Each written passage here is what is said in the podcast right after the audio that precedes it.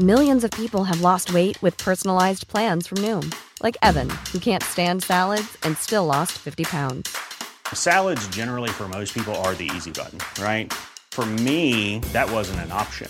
I never really was a salad guy. That's just not who I am. But Noom worked for me. Get your personalized plan today at Noom.com. Real Noom user compensated to provide their story. In four weeks, the typical Noom user can expect to lose one to two pounds per week. Individual results may vary. Radio, con la H que sí suena y ahora también se escucha.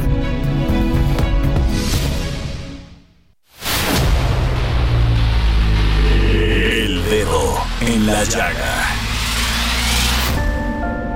Había una vez un mundo en el que nadie creía. Un país de historias inexplicables.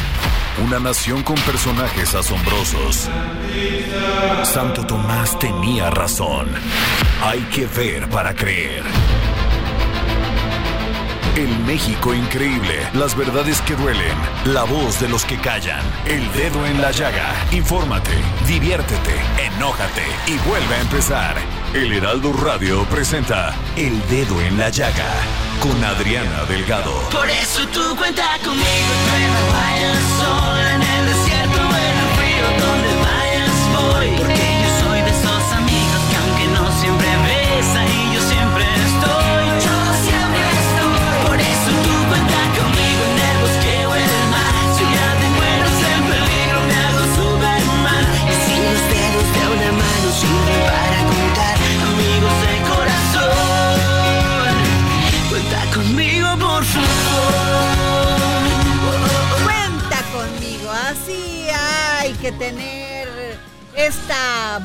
de fe y esperanza en este 2024. Mi querido Samuel Prieto. Hola, y vaya que necesitamos fe y esperanza. ¿Qué tal? Y así iniciamos este dedo en la llaga de este jueves 4 de enero del 2024 y estamos escuchando, fíjate que me encanta este dúo Río Roma.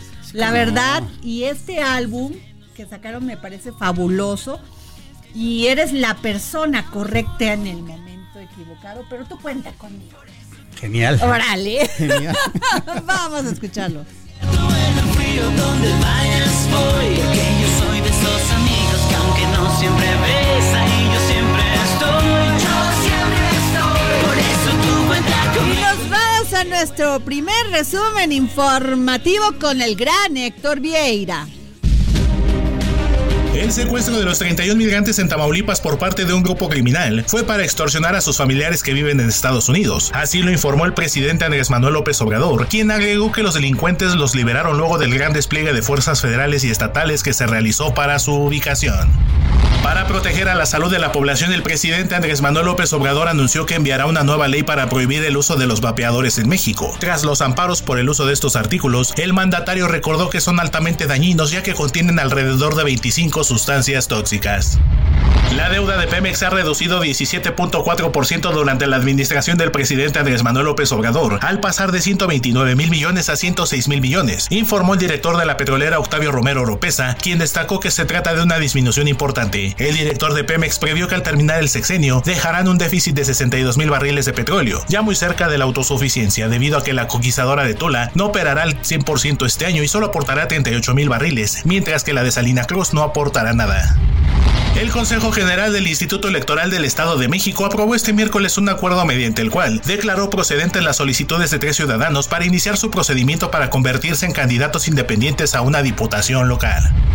El presidente Andrés Manuel López Obrador admitió este jueves que los 32 migrantes secuestrados en Tamaulipas, fronterizo con Estados Unidos, fueron liberados por sus captores y no rescatados por el gobierno, por lo que aún no se reportan detenidos.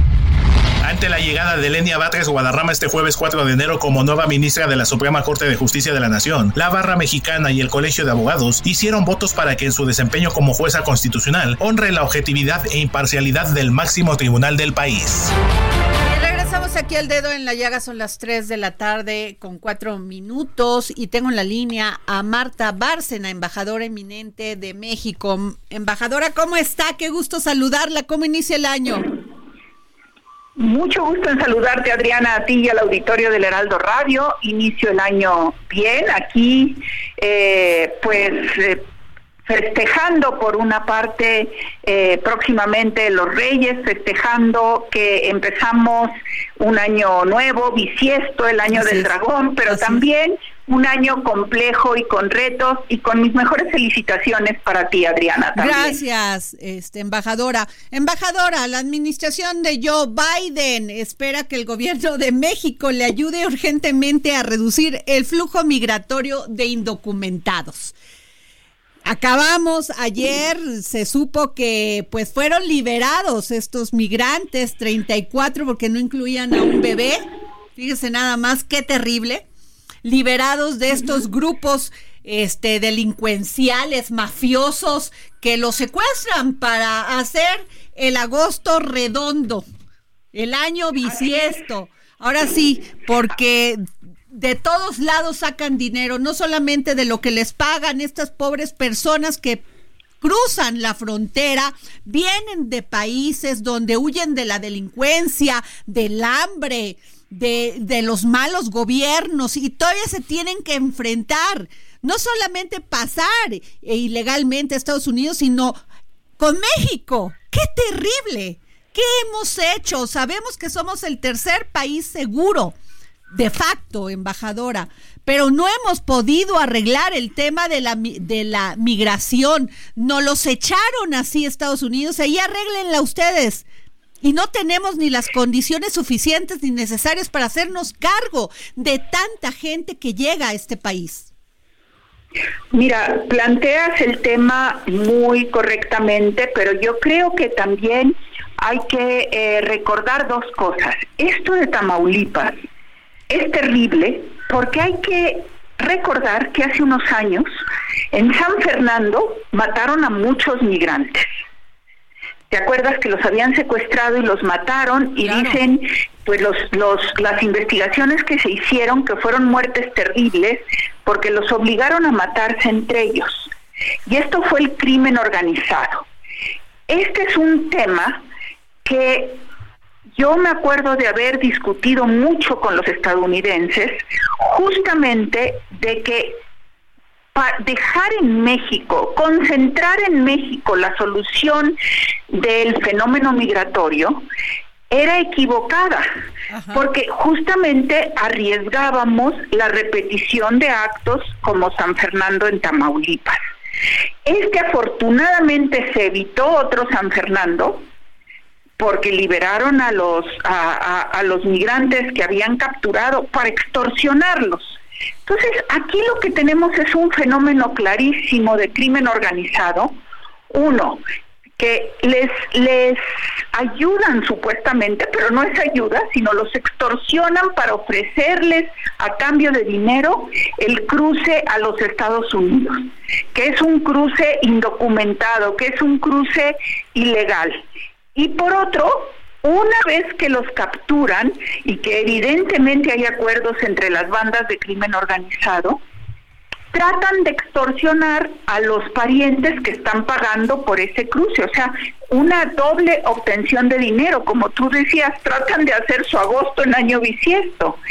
Eh, por eso, uno de los temas fundamentales en la cooperación entre México y Estados Unidos es el combate al tráfico ilícito de personas que es el combate al crimen organizado, porque mucho de este crimen organizado trata no solo de sacarles dinero, sino de utilizarlos para el cruce de drogas y para eh, las cosas más terribles que te puedas imaginar. Entonces, eso tiene que ser la prioridad número uno de la cooperación la lucha contra el tráfico ilícito de personas, que implica la lucha contra cualquier funcionario corrupto que se encuentre en México o en Estados Unidos en cuestión migratoria. Ahora, eh, ¿por qué nos pide Estados Unidos ahorita que le ayudemos? Pues nos lo viene pidiendo desde hace años, ¿no? Y ahorita es particularmente eh, eh, un, un reto particularmente grave porque el número de detenidos ha crecido de manera exponencial y se disparó sobre todo en los meses de noviembre y diciembre. En el mes de diciembre pasó una nota por ahí medio perdida en los medios de comunicación de que el Instituto Nacional de Migración dejó de hacer retornos, porque ahora se cambian las palabras de su verdadero significado. Los retornos son deportaciones, Adriana. Oh, claro. Y el Instituto Nacional de Migración dejó de hacer las deportaciones que porque ya no tenía dinero. Es probable. Pero ahí está esta nueva aerolínea mexicana. Yo creo que para eso la van a utilizar, para mandar a, lo, a hacer estas deportaciones a Venezuela, a, a Centroamérica con esta nueva línea. Pero a ver, nosotros, México, no puede dejar de retornar o deportar a aquellos que estén en su territorio. ¿Sí? Y que no hayan procedido a una solicitud de asilo. Y no hay, o sea, quien dejó de pagar esos retornos sabía perfectamente bien las consecuencias que yo iba a tener.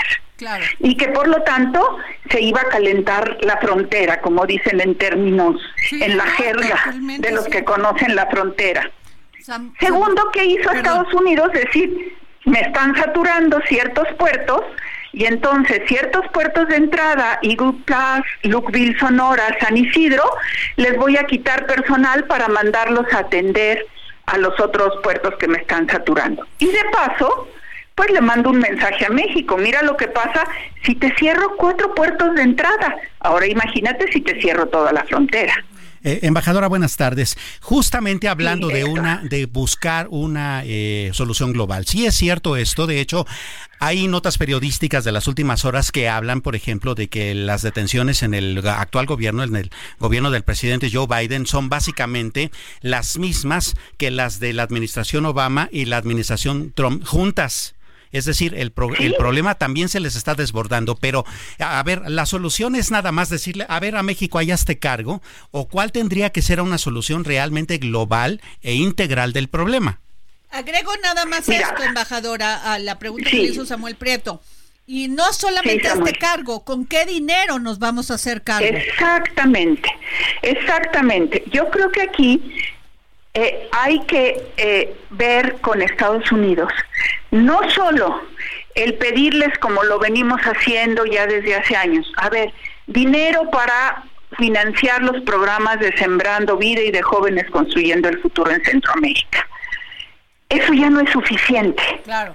Lo que tiene que haber es un incremento de recursos para eh, atender a esos migrantes que están en México, para mejorar el nivel de los centros de detención del Instituto Nacional de Migración, para incrementar el presupuesto de la Comisión Mexicana de Ayuda a Refugiados, que hay que decirlo, en los últimos años la mayor parte o una buena parte del presupuesto de la Comar se ha recibido del Alto Comisionado de Naciones Unidas para los refugiados y a su vez esa oficina de Naciones Unidas ha recibido el dinero de Estados Unidos. Un promedio de 5 millones de dólares anuales no es suficiente. No es suficiente. Entonces sí tiene que haber una mayor cooperación en el financiamiento de la Comar, en el financiamiento de los centros de detención, en el financiamiento de los vuelos de retorno o de deportación y también decirle a Estados Unidos, no te vamos a recibir a todos los que me mandes de regreso. Y eh, financiamiento para atender las necesidades urgentes de la frontera sur de Tapachula, porque la población también está ya cansada de cómo está la situación en la frontera sur y eso puede llevar después a mayores problemas sociales. Es decir, sí te ayudo, pero ayúdame tú también a cumplir las obligaciones en materia de respeto de derechos de los migrantes. Ahora yo le pregunto una cosa, Embajadora, este dinero que se le dio a Centroamérica, que en aquel momento estaba de secretario de Relaciones Exteriores Marcelo Ebrard, que supuestamente iba a ir para sembrando vidas y que pues las, la Cancillería se iba a encargar de administrar y de ver con los con los gobiernos de Centroamérica, ¿funcionó? A ver, Adriana, una precisión. Estados Unidos nunca, nunca dio un centavo para Sembrando Vida o Jóvenes Construyendo el Futuro. Ellos hicieron otros programas de desarrollo y en, en ciertos momentos complementaron el esfuerzo de México pero ellos no podían transferir directamente dinero a México para ejecutar Sembrando Vida y Jóvenes Construyendo el Futuro, de acuerdo a sus reglas de desembolso que, tienen, en, de, desembolso de recursos que tienen en Estados Unidos. Luego, de esos cuatro mil millones de dólares que alguna vez se habló, no, nunca llegaron y por supuesto no se canalizaron a través de México. Y esos cuatro mil millones de dólares eran garantías para inversiones, no era dinero, no era dinero directo. Ese fue uno de los problemas y una de las diferencias, de las muchas diferencias que yo tuve con Marcelo Ebrard, porque era vender algo que no estaba sucediendo. Claro. Claro. Era vender algo que no estaba sucediendo y, y, entonces decir, no, aceptamos quédate en México, que fue, sentó un, un, precedente negativo terrible porque por primera vez en años aceptamos que los Estados Unidos nos devolvieran eh, nacionales de terceros países y no solo mexicanos a través de la frontera, sin tener los recursos para atenderlos y diciendo que iban a que se iban a, destinar cuatro mil millones de dólares de inversiones en Centroamérica, que por supuesto no se destinaron. Híjole es la historia de siempre y a usted esta situación de haberle pues haberle hecho esta este señalamiento a Marcelo Ebrard le costó embajadora. No, usted no lo dice, pero lo sabemos perfectamente. Pues quizás, Adriana, pero el hecho de yo haber hecho esos señalamientos a todas las personas que yo consideraba necesario que los escucharan, me deja dormir tranquilamente y tener la conciencia tranquila. Y no haberme prestado a, una manipulación de datos. Pero eso ya es pasado. Lo importante es ahora entender qué está sucediendo en el fenómeno migratorio, cómo está cambiando, qué necesidades de ayuda tenemos y sobre todo, Adriana, lo más complicado es qué va a pasar entre el 2 de junio de 2024 y el 5 de noviembre de 2024. Es decir, cómo van a enfrentar este fenómeno, estos retos, la próxima presidenta de México, llámese Claudia Sheinbaum, llámese Xochitl Gálvez, y qué va a pasar en la elección en Estados Unidos y a dónde vamos a ir.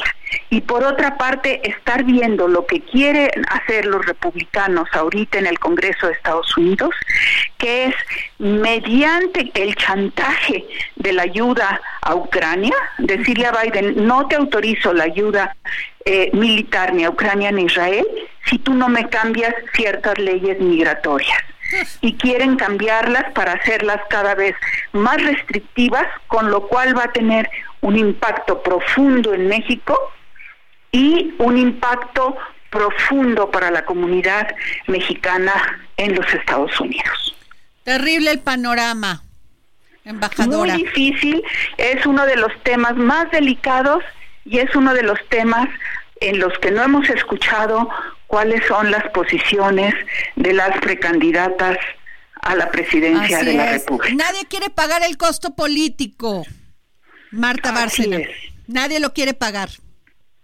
Así es, y lo tenemos que asumir y tenemos que ver cómo se van a dividir también los costos financieros de enfrentar este fenómeno. Muchísimas gracias por tomarnos la llamada, embajadora eminente de México, Marta Bárcena. Gracias. Muchas gracias a ti, Adriana, y feliz año para Igualmente. todos. Pues muy claro, muy clara Bastante la claro. Por supuesto. Muy clara y los costos políticos, Samuel Prieto, que tuvo que pagar en ese momento donde, donde Marcelo Ebrard quería quedar bien con todo mundo y sobre todo con Estados Unidos y ella le hizo esos señalamientos Sí, sobre básicamente ser el tercer, eh, de facto el tercer país seguro. ¿Te acuerdas que el presidente decía, no, no lo vamos a hacer? Marcelo Ebrard hasta se enojaba en las conferencias y de, de entrada, pues lo somos, pero sin las garantías económicas de seguridad, de darles una vida digna a todas esas personas que vienen buscando México para poder pasar la frontera. Claro, y va en dos vertientes. Uno, no hay dinero porque no nos lo dieron ni lo tenemos nosotros como para atender a tanto migrante eh, dentro de nuestro territorio nacional. Y segundo, lo que dice la embajadora Bárcena también es súper revelador. Es decir, el dinero que México invirtió, porque Estados Unidos no dio un solo peso, ni un solo dólar, ni un solo centavo, el dinero que México invirtió en Centroamérica, en sus programas estos de Sembrando Vida y esto, tampoco se vio reflejado y está muy lejos de ser suficiente. Así es, pero yo creo que Estados Unidos dice, pues si ya les he dado mucha lana, ¿para qué les voy a seguir ¿Y- dando y- en serio nos ha dado mucha lana? Bueno, a ver, gordito. O sea, como, a ¿de ver, dónde, todo no? estos, a ver, todos estos litigios que se llevaron en Estados Unidos, que no los condon- condon- condonaron sobre el TLC, o sea, ya ni llegaron a buen puerto, o sea, lo pararon ellos. Ellos fueron los que lo pararon. Sí, por supuesto. Ahora, eh, ¿de verdad eso es como que una especie de dádiva o gracia divina? Claro que Pues no. no, pues claro que o sea, no. O sea, si ellos detienen un juicio, es justamente porque esa es la conveniencia, primero, de sus intereses y segundo, de la vecindad entre ambos países. ¿No? Entonces, así como que, como que te estoy perdonando la vida porque te he dado mucha lana, pues uno, no nos estás perdonando nada porque nos tienes a nosotros con el problema. Y segundo, tampoco nos has dado nada, ¿eh? O sea, Así es. Sí, definitivamente, Samuel, tenemos una relación. ¿Quién decía que tan cerca de. Porfirio de- Díaz. de- se- de- este, de Pobre Dios México, tan lejos de Dios y, tan, cerca de Estados, Unidos.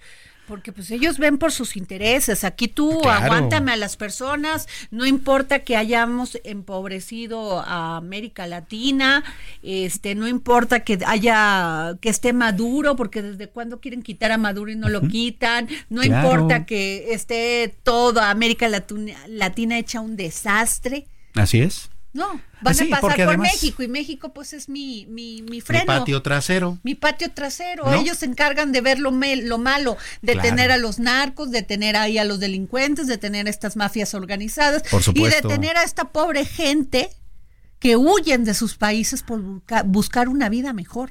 Claro, y eso además de una cereza en el pastel que es una gran hipocresía política.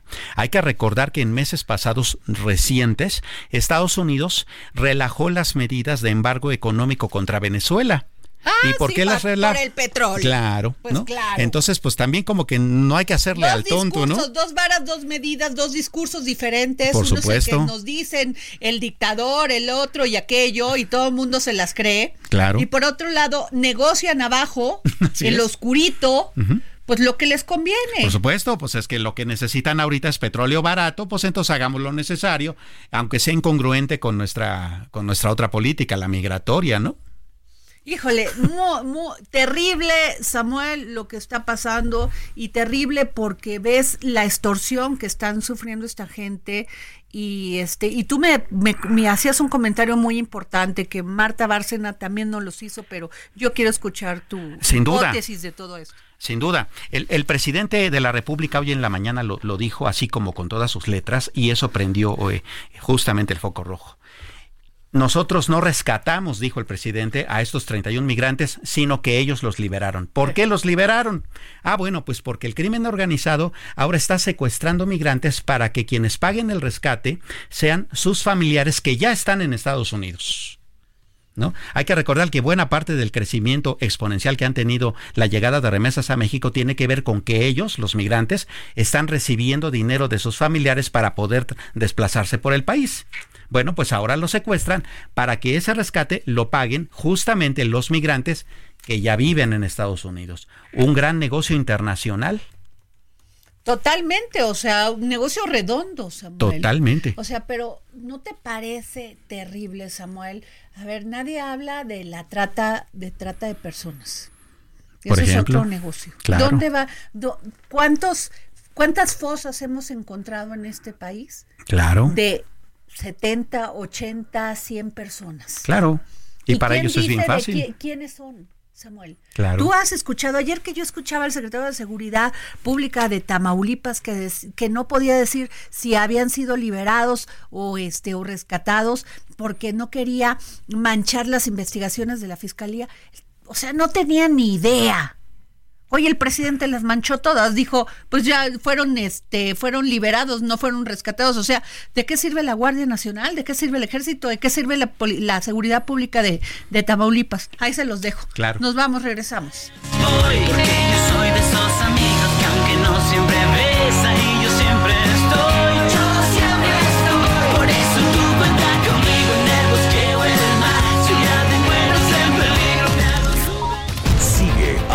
Delgado en su cuenta de Twitter.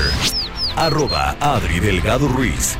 Además, te invitamos a enviar tus opiniones y comentarios en texto o por mensaje de audio a través de WhatsApp al 55 2544 3334. Y si quieres escuchar El Dedo en la Llaga de El Heraldo Radio, en cualquier momento y donde quiera que te encuentres, descarga el podcast disponible en Spotify y iTunes. Burrow's furniture is built for the way you live. From ensuring easy assembly and disassembly to honoring highly requested new colors for their award-winning seating, they always have their customers in mind. Their modular seating is made out of durable materials to last and grow with you. And with Burrow, you always get fast, free shipping. Get up to 60% off during Burrow's Memorial Day sale at burrow.com slash ACAST. That's burrow.com slash ACAST. burrow.com slash ACAST.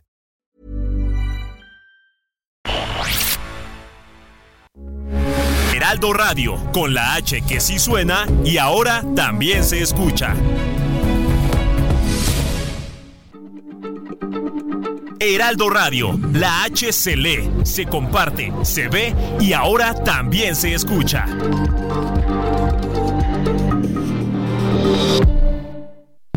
Sigue a Adriana Delgado en su cuenta de Twitter en arroba Adri Delgado Ruiz. Y envíanos tus comentarios vía WhatsApp al 55 25 44 33 34 o 55 25 02 21 04. El próximo jueves, en El Dedo en la Llaga, Adriana Delgado hace un recuento de alguna de las mejores entrevistas de 2023. Soy Adriana Delgado. A lo largo del 2023 contamos con la presencia de grandes líderes de opinión y en este programa especial para comenzar el año vamos a recordar algunos de los mejores momentos de estas maravillosas entrevistas que marcaron el 2023. Aquí pusimos el dedo en la llaga. Jueves, 10.30 de la noche, El Dedo en la Llaga, Heraldo Televisión. Y regresamos aquí al dedo en la llaga, son las 3 de la tarde con 31 minutos y nos vamos a nuestro segundo resumen informativo. Los llamados franeleros ya no podrán operar en varias colonias de la Ciudad de México debido a la iniciativa que presentó la alcaldesa de Cuauhtémoc Sandra Cuevas Nieves, quien a través del operativo Diamante remasterizado, las personas encargadas de apartar lugares en la vía pública para rentarlos a los automovilistas como estacionamiento dejarán de hacerlo. Tras el anuncio de la ley SB3 en la que permite a autoridades locales de Estados Unidos realizar redadas y acciones para deportar a migrantes, México, a través de la Secretaría de Relaciones Exteriores, tomó una nota favorable a la demanda que el Departamento de Justicia de los Estados Unidos de América interpuso por la legislación del país vecino. Un grupo de al menos 10 hombres armados plagió a dos indígenas purépechas del municipio de Cherán, entre quienes se encuentra Israel Vargas Jerónimo, líder local del partido político estatal Más Michoacán.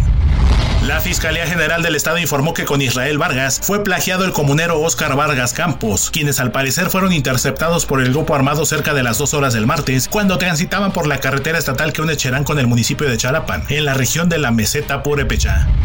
Angustiados por no saber nada de él, los familiares de Brandon Prado, de oficio transportista, aseguran que desapareció la tarde del miércoles luego de ser asaltado en Tepeji del Río Hidalgo. Según su madre, Julieta Maldonado, maleantes lo abordaron cuando conducía el tráiler con placas de circulación 52AJ5T, el cual lleva la caja con número económico 66 de la empresa Transportes González. Aunque hasta ahora no se ha presentado ninguna iniciativa para prohibir la pirotecnia en San Luis Potosí, el secretario general de gobierno Guadalupe Torres Sánchez lamentó la muerte de perros a consecuencia de artefactos explosivos y recordó el trabajo de esta administración, emanada del Partido Verde, en favor de la protección de los animales. El peso inició la sesión de este jueves con una depreciación del 0.29%, equivalente a 4.9 centavos, cotizándose alrededor de 17 pesos con 7 centavos por dólar, con el tipo de cambio tocando el mínimo de 17 pesos con un centavo y un máximo de 17 pesos con 9 centavos por unidad. Y regresamos aquí al dedo en la llaga y tengo en la línea a... Ah, todavía no. Bueno, pues vamos con Samuel. Samuel. hola, eh, bueno, hola de nuevo. Eh, me gustaría un poco redondear justamente esto de lo que estábamos hablando antes de irnos al corte. Fíjate que llegó el reporte de remesas, este más reciente del Banco de México, lo publicó ayer. Las eh, remesas de noviembre alcanzaron los 4.908 millones de dólares. ¿Cuál es la nota? Pues que por primera vez eh, desde febrero del año pasado no superan los 5 mil millones. Es decir, ya empieza como a desacelerarse el ritmo. Un poco tiene que ver con el asunto de que, bueno, el asunto del empleo en Estados Unidos está complicado, pero también, por supuesto, el hecho de que los migrantes que viven allá, pues ya se empezaban a preparar para el asunto de mandar un buen regalo para diciembre, ¿no? Claro. Entonces, seguramente, pues vamos a ver una recuperación en diciembre, pero eso también nos habla justamente. Oye, ¿no te parece contradictorio? Sí, un poco. Que además el gobierno federal, lo más contradictorio es que el gobierno federal presuma las remesas. Claro, cuando, hasta lo que pasa es que la gente se tiene que ir al otro a otro país a ganar dinero porque aquí no tienen oportunidades y regresan el dinero a sus parientes que se quedaron aquí. Sin duda alguna. Y de hecho, si lo planteas así, que lo haces muy bien, entonces el, el, gobierno no solamente no debería aclamarlo como un logro, sino debería darle vergüenza. A, mí me daría vergüenza, oye, o sea, te fuiste porque pues no te di las posibilidades ni de ni de seguridad este pública, ni de ni de salud, ni de nada. Entonces, pues tienes que atravesarte una frontera este con exponiéndote a ser este secuestrado, a morirte en el río, a morirte en condiciones eh, en la en el desierto. Así es. Y todavía trabajas allá, te la pasas trabajando. Ahí sí trabajan todo el día, todo el para día. ganarse una lanita y todavía tienen que vivir en condiciones pésimas para poderle mandar dinero a su Así es. Y eso es justamente lo que alardean como un logro económico, pues qué mal, ¿no? Porque toda esa gente debería estar en su país, produciendo para su país, haciendo más grande su economía, pero pues no, lamentablemente ese no es el no es el asunto. Y bueno, pues así las cosas. De cualquier manera, de enero a noviembre, esas remesas subieron 8.7%. Se espera que continúen subiendo, pero también habla un poco sobre la perspectiva económica para este año. Es decir, bueno, se espera que este, no, pero el siguiente sí haya una recesión importante, eh, por lo menos que eh, surta algunos efectos con respecto a la economía de las personas, particularmente de los migrantes. Así es de que, pues bueno, Así están las cosas con el asunto eh, de los dineros de los migrantes, que también es bastante importante.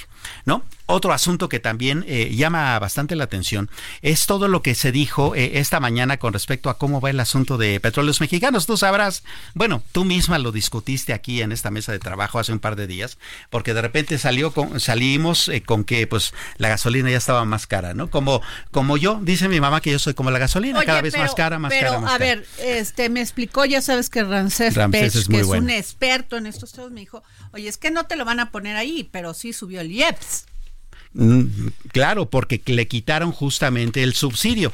Lo que hicieron quitar totalmente el subsidio, lo cual encareció la gasolina. Así es. Ahora, como esto sucedió, entonces mandaron llamar al señor director de Pemex, ¿no? Al señor Octavio Romero. ¿Y qué dijo? Hoy en la mañana. Bien?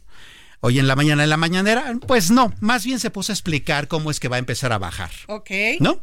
¿Qué es lo que dijo? Básicamente que la refinería Olmeca, esta de dos bocas allá en, allá en eh, Tabasco, pues eh, va a empezar a, meter el acelerador. ¿No? Entonces, él se comprometió que para el día en que termine el sexenio del presidente López Obrador, es decir, el 1 de octubre de este año, dentro de nueve meses, esa refinería ya va a estar procesando 274 mil barriles de eh, petróleo convertidos a gasolina, diésel y combustible para aviones. Ajá. ¿No? Entonces, que bueno, de no, de no estar produciendo ahorita nada a 274 mil barriles diarios, pues entonces eso permitirá hacer una diferencia para avanzar hacia la que eh, esperan como meta que sea el el asunto de la autosuficiencia energética.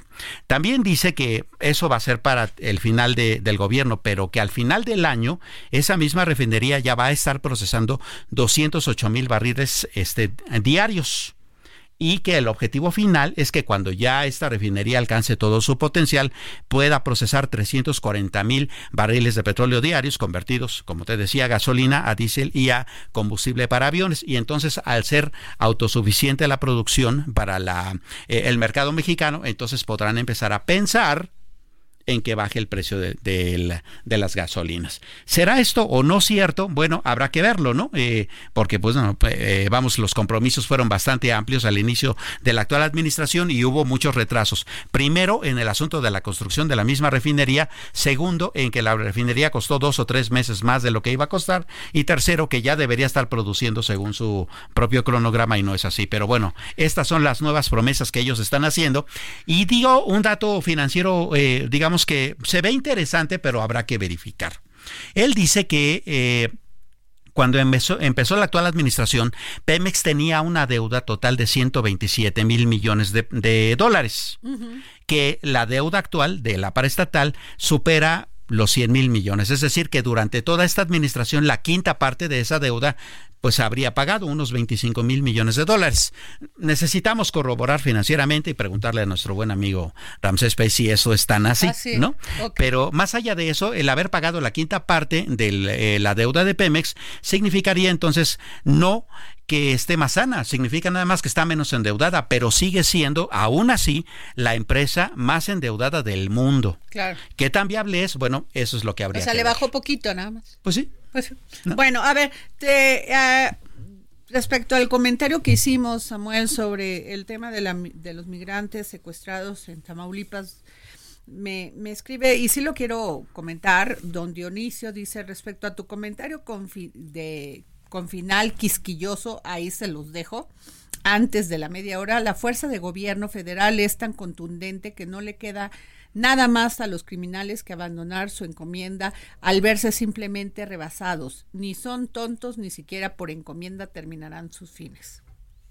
Ah, Yo estoy de acuerdo, don Dionisio. O, obviamente el, contra, el, spa, el, contra el Estado es difícil, pero ojalá el, ex, el Estado actuara más seguido para que estos criminales no cometieran tanta tanta este hechos ilícitos y sobre todo pues un hecho como el secuestro me parece terrible. Claro, y además hay que eh, considerar una cuestión.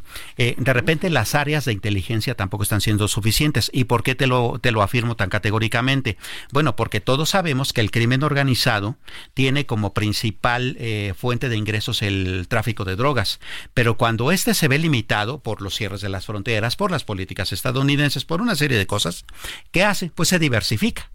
Y entonces al diversificarse empiezan los problemas con el huachicol, empiezan los derecho problemas de piso. derecho de piso, con el asunto de secuestrar migrantes y entonces lo que se necesita para empezar es cortar de tajo el asunto de eh, el financiamiento que ellos reciben por todos estos negocios ilícitos, ¿no? A ver, fíjate nada más y te voy y haciendo este acompañando tu comentario. Cuando se supo de que estos migrantes estaban secuestrados, la Guardia Nacional salieron varios autobuses que iban a la frontera de diversas partes de Monterrey, de Tamaulipas, de Nuevo León, de Tamaulipas, acompañados por, por, por camiones de pasajeros uh -huh. que obviamente transportan a migrantes, porque es lo notas, vaya. Claro, pues no, no, no quedó no otra más que, más que guarurearlos, este, ¿no? Exacto. Entonces, ¿dónde está la Guardia Nacional? En la frontera acompañando. ¿Por qué tienen que acompañar a estos autobuses? Claro. Yo me pregunto, ¿por qué tenemos que estarnos cuidando todo el día del crimen organizado? ¿Por qué la gente de Guanajuato no puede vivir tranquila? ¿Por qué todos los días están este, con el Jesús en la boca las madres a ver si sus hijos regresan de un balneario? Sí, claro.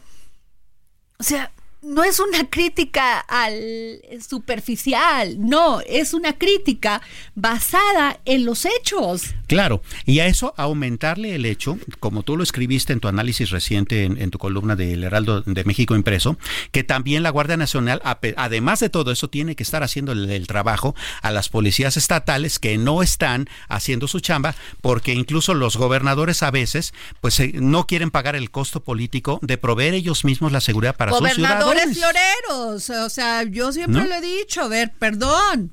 Así es. ¿Dónde están los gobernadores en estos estados?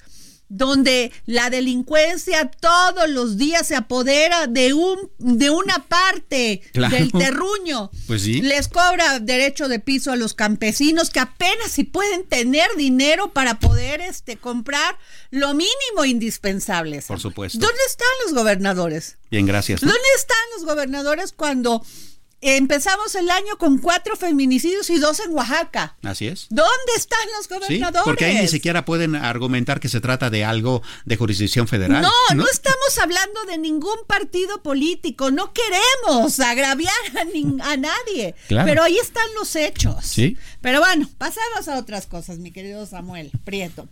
Tengo en la línea, fíjense nada más a Eric Terrible Morales, que encabeza las preferencias en las encuestas del Heraldo Media Group para ser el alcalde de Tijuana. ¿Cómo está, don Eric?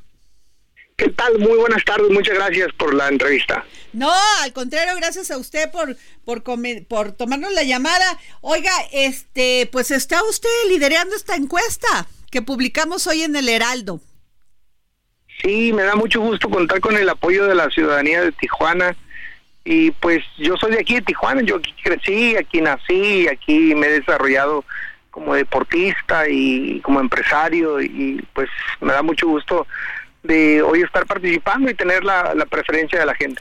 Oiga, pues usted le encabeza con el 45.5% y casi con 20 puntos de diferencia, este menos Bernabé Esquer. O sea, el PAN y el PRI, pues ya no, no le van a hacer nada. Se la está llevando usted solita. Solito, perdón. Sí, gracias, gracias. Pues hay, hay mucho trabajo que hacer. Tijuana es una ciudad de muchos retos y bueno, pues hay que hay que tomar las cosas con mucha seriedad, con mucha claridad y, y hacerlo hacerlo propio. Oiga, don Eric, y este, a ver, Tijuana es una ciudad complicada, compleja. También es este, pues un paso de migrantes. ¿Qué piensa usted hacer? Pues mire, eh, por los tiempos eh, hay, hay cosas que si no podemos. Pero más o menos, bueno, ¿cuál es su sueño? Ya ves que ya ve que ahora hablan de sueños. Le puedo hablar de sueños, claro que sí. bueno, sí. Eh, mayormente donde todos lados donde hemos estado yendo, fíjate que el, principal problema que tiene Tijuana es la inseguridad, la inseguridad. Y en ese caso y en ese sentido eh, hemos tenido el apoyo del teniente coronel Julián Lizaola que en el 2007 al 2010 él estuvo encargado de la seguridad de Tijuana y bajó los índices en un, en un porcentaje pero muy alto del 76% bajar los los, niveles de inseguridad aquí en la ciudad que se vivía en esos momentos. Hoy no, no llegamos a tanta inseguridad, pero eh, sí necesitamos una mano dura, una mano fuerte. Pero no nada más con ello, sino que también un sueño, el sueño sería eh, apoyar a la, a la causa del problema. ¿Cuál es? Pues la falta de atención a los jóvenes, eh, darles un quehacer, a través del deporte, la cultura y la educación que hoy va de la mano. Eso que dice usted es vital, el tema del deporte, el tema que los jóvenes tengan espacios donde puedan desarrollar alguna este, aptitud deportiva y puedan convivir sanamente sin llegar al alcohol y a las drogas. Es un tema muy importante, fíjese que recién vengo desempaquetadito de la Dirección de Cultura Física y Deporte de la ciudad, donde fuimos a las comunidades y nos metimos a hacer detección de talento. Y nos damos cuenta tristemente que pues no tenemos tantas unidades deportivas como quisiéramos, no tenemos tantas eh, eh, donde puedan nuestros jóvenes eh, encaminarse Y hoy mismo a través del deporte pueden conseguir, se pueden conseguir becas tanto de preparatoria como de universidad. Y entonces puede ser un vehículo que nos permita eh, llevar a sus jóvenes a salir de, de, de la realidad que están viviendo y llevarlos a otro, otro plano, un plano donde vean que el deporte te puede dar eh, eh, estudio, te puede dar una, una vida diferente. Claro. Pues sin duda alguna, este, don Eric, qué importante, Samuel Preto, tú que eres un gran deportista. Eh, hola, este, terrible. Eh, más allá del deporte, preguntarte, eh, ¿tienes una idea de cómo eh, tratar el asunto de una manera más holística? Me refiero a esto. Eh, pues sí, podemos poner a los jóvenes a buenas unidades deportivas, buenas instalaciones, pero si en su casa siguen viviendo violencia familiar, si ven a sus madres maltratadas por sus padres, si ven feminicidios, si ven maltrato a los niños, y además de esto, en las calles salen y ven navajazos, ven pandillas, ven este eh, pues maras, por ejemplo, ¿no? que llegan muchos hacia, esa región. ¿Cómo, cómo, ¿Cómo sería una estrategia real, global, eh, pues para que la situación no sea así? Bueno, hay, hay dos partes, ¿no? Una parte que, que tiene que ser tratada con el tema de seguridad, que en este caso te decía, estamos asesorados con el teniente, teniente coronel Julián Isaola, que ya en, sus, en su trabajo ya hizo algo por Tijuana, que también estuvo trabajando en Ciudad Juárez, que tiene la capacidad y la, y la, y la valentía para afrontar el problema y que él puede bajar los índices sin lugar a dudas. Pero más allá de eso, el tema de la prevención es un tema importante, pero no nada más como siempre se habla. Mira, en, Tijuana hoy mismo hay a los diferentes eh, gobiernos que han pasado por esta ciudad, han tenido la magnífica eh, idea de combatir el, el, problema con canchas y las han hecho. Hay 200 canchas de usos múltiples abandonadas, solas, porque no hay un plan de trabajo, no hay una realidad. La realidad es, yo, yo, le, yo le hablo del deporte, pero con entrenadores, con, con, promotores deportivos, con gente que venga a, a traer a estos niños a las unidades, los, los, los jóvenes y los niños están esperando una oportunidad que no se las ofrecemos y que se los dejamos prácticamente para que otros, eh, el, el, el, lado de la delincuencia los, se los lleve y los enamore. Eh, es que necesitamos ofrecerles algo a esos jóvenes. No necesitamos, este, por eso nunca se va a acabar el problema. Necesitamos apoyarlos. Y eso es yo que me he encargado del deporte, yo que he vivido a través del deporte.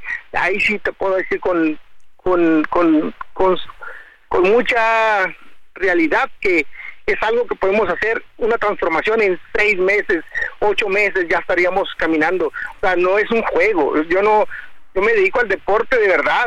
Claro, nosotros somos campeones. Claro. Pues ojalá, y la, la verdad lo deseo con el alma, que toda su experiencia deportiva, su ánimo por querer gobernar la ciudad de Tijuana sea, pues, sobre todo, me encanta esto del deporte, porque yo sí creo que un joven que hace deporte no se droga y no toma alcohol. Así es. Bueno, ¿se nos cortó? Bueno, bueno, sí, lo escucho. Sí, sí me escuchó.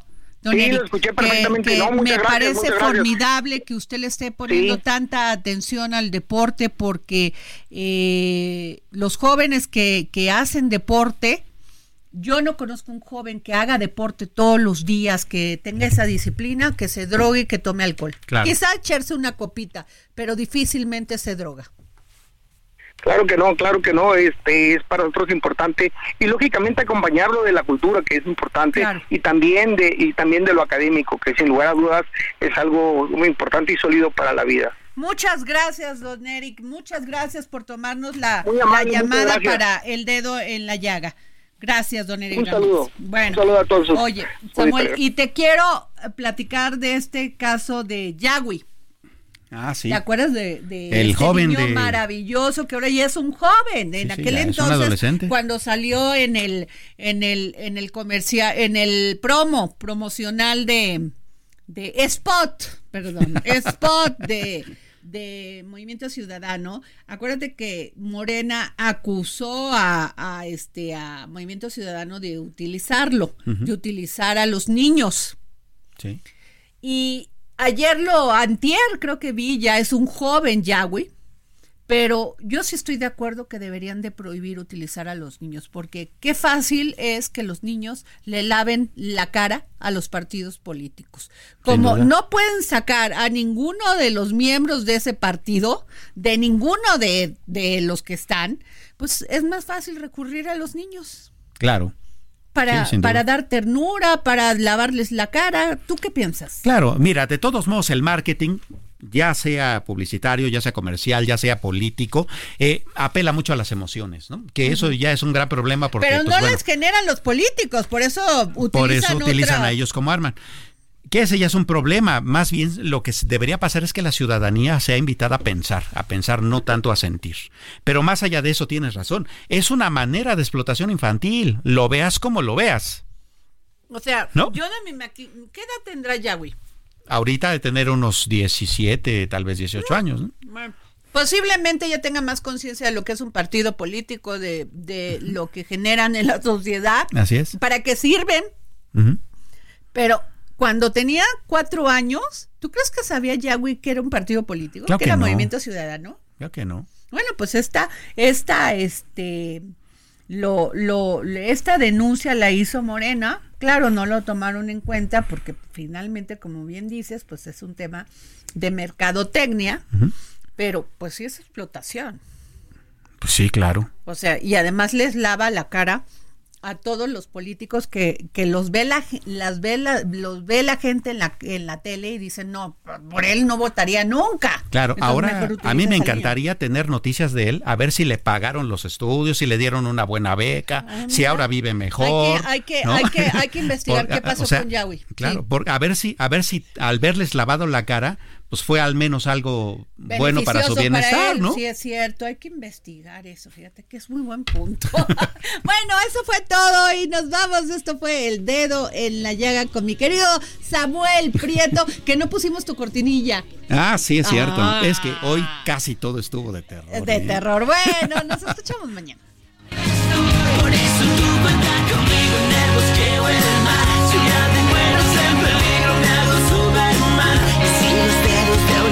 sirven para contar amigos de corazón, cuenta conmigo, por favor.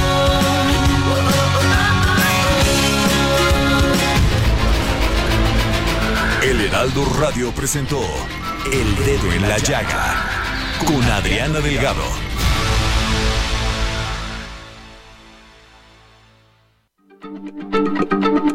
Heraldo Radio, la H se lee, se comparte, se ve y ahora también se escucha.